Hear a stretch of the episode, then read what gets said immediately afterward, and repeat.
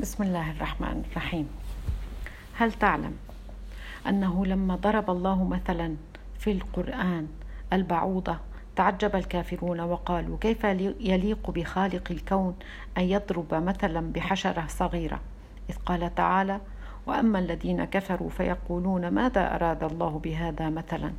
وبعد مرور 1400 سنة تظهر المفاجأة الكبرى والآية العظمى البعوضة أنثى لها مئة عين في رأسها لها ثمانية وأربعين سن في فمها لها ثلاثة قلوب كاملة في جوفها لها ستة سكاكين في خرطومها ولكل واحدة منها وظيفتها لها ثلاثة أجنحة في كل طرف من أطرافها مزودة بجهاز حرارة يعمل مثل نظام الأشعة تحت الحمراء ويعكس لها لون الجلد البشري في الظلمة إلى لون بنفسجي مثل أنظمة الرؤية الليلية التي يستعملها الجنود.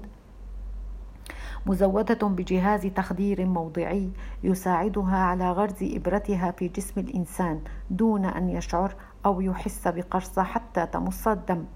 مزودة بجهاز تحليل للدم فهي لا تستسيغ أي دماء. مزودة بجهاز لتمييع الدم حتى يسري في خرطومها الدقيق جدا أثناء عملية المص. مزودة بجهاز للشم تستطيع من خلاله شم رائحة عرق الإنسان من مسافة 60 متر. وأغرب من هذا فإن العلم الحديث اكتشف أن هذه الحشرة الصغيرة جدا تعيش فوق ظهر البعوضة. أن هناك عفوا أن هناك حشرة صغيرة جدا تعيش فوق ظهر البعوضة. لا ترى إلا بالمجهر.